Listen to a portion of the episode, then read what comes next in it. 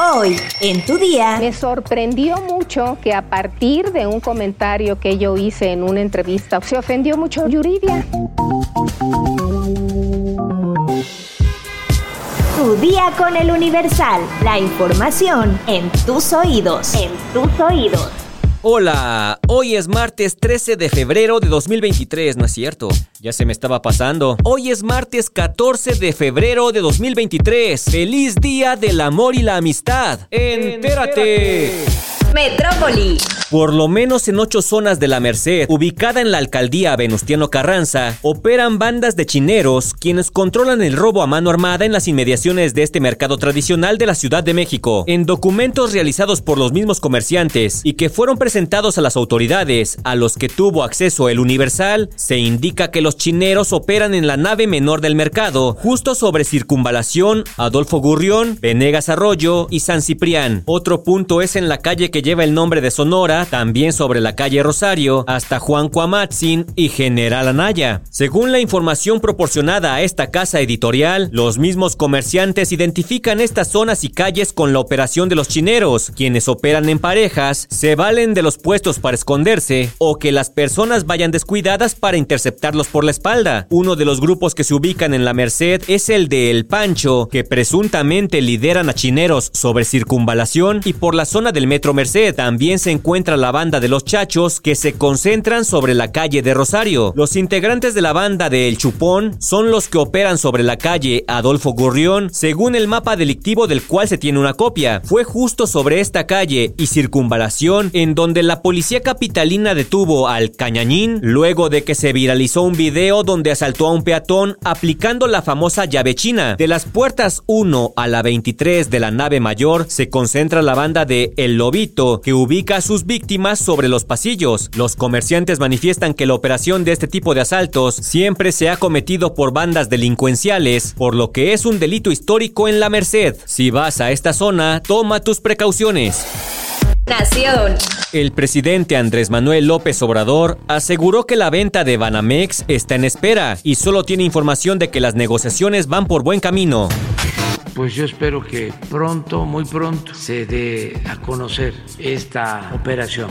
Va a significar darle certidumbre a trabajadores de este banco. Significa también darle certidumbre a los clientes.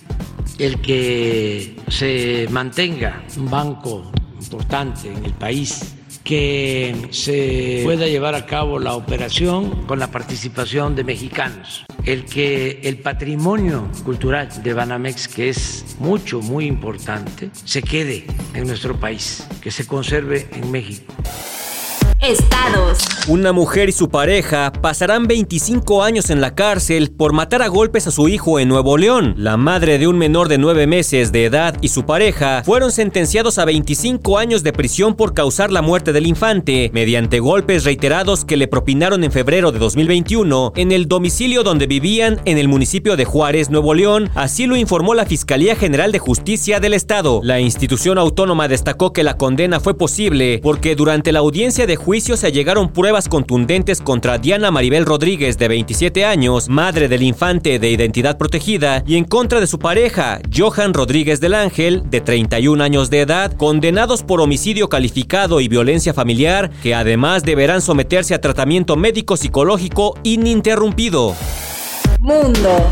Jesús el Rey Zambada acusó al sobrino de Genaro García Luna de recibir sobornos del cártel de Sinaloa a cambio de promover a uno de los hombres del clan en la subprocuraduría especializada en investigación de delincuencia organizada. García Luna, quien fuera jefe de la Agencia Federal de Investigaciones en el sexenio de Vicente Fox y luego secretario de Seguridad Pública en la administración de Felipe Calderón, escuchó este lunes al hombre que lo hundió durante el juicio contra Joaquín El Chapo Guzmán, donde dijo que García Luna era parte de la nómina del cártel de Sinaloa, declaración que este lunes 13 de febrero ratificó. En sus declaraciones, Zambada afirmó que Víctor Hugo García, sobrino de García Luna, recibió 350 mil dólares del cártel de Sinaloa para garantizar que uno de los hombres del grupo, Edgar Vallardo del Villar, obtuviera una plaza en la Ciedo y fuera ascendido. Según Zambada, García Luna permitía que el cártel eligiera algunos mandos en la Ciedo a cambio de dinero. Edgar Vallardo era un hombre clave para el cártel. Les reportaba cuando la DEA había confiscado algún cargamento y fue ejecutado en una cafetería en la Ciudad de México en 2015. El rey Zambada asegura que él también iba a ser asesinado, pero fue capturado en 2008 por elementos de la Agencia Federal de Investigaciones, gracias al cártel de los Beltrán Leiva, que tenían gente infiltrada, que fueron quienes lo entregaron.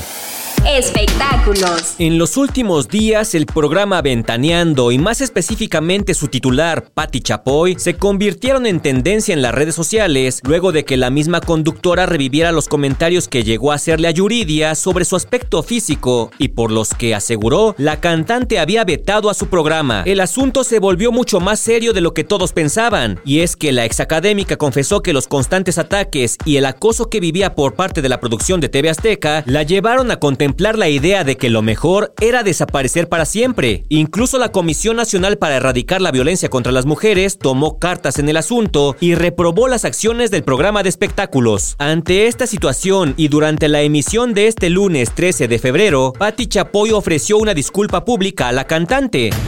Hace una semana estuve fuera de México y me... Em, me sorprendió mucho que a partir de un comentario que yo hice en una entrevista fuera de este programa, se ofendió mucho Yuridia. Por eso, en relación con el tema de ella, quiero ofrecer una disculpa sincera por la expresión que emití.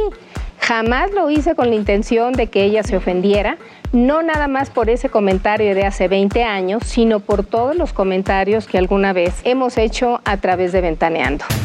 Aunque la conductora aseguró que estaba siendo completamente sincera con sus palabras, los usuarios de las plataformas digitales no creyeron ni una sola palabra de su discurso, sobre todo porque inmediatamente después de pedir perdón, aseguró que seguiría emitiendo su crítica durante el programa. A través de Twitter, el público aseguró que tanto Chapoy como sus colaboradores se vieron forzados y calificaron su actitud de falsa. Incluso algunos fueron mucho más allá y han pedido que la emisión sea sacada del aire. Yuridia, por su parte, reaccionó a las palabras de Patty con un mensaje en su cuenta oficial de Instagram. De nada por el rating, disfrútenlo y aprovechenlo para vender mayonesa, pero asegúrense de decir bien el nombre. Uh, ¿Quieres saber cómo comprar chocolates de calidad para este San Valentín? Descúbrelo en nuestra sección menú en eluniversal.com.mx. Ya estás informado, pero sigue todas las redes sociales del Universal para estar actualizado. Comparte este podcast y mañana no te olvides de empezar tu día. Tu, día, con, el Universal.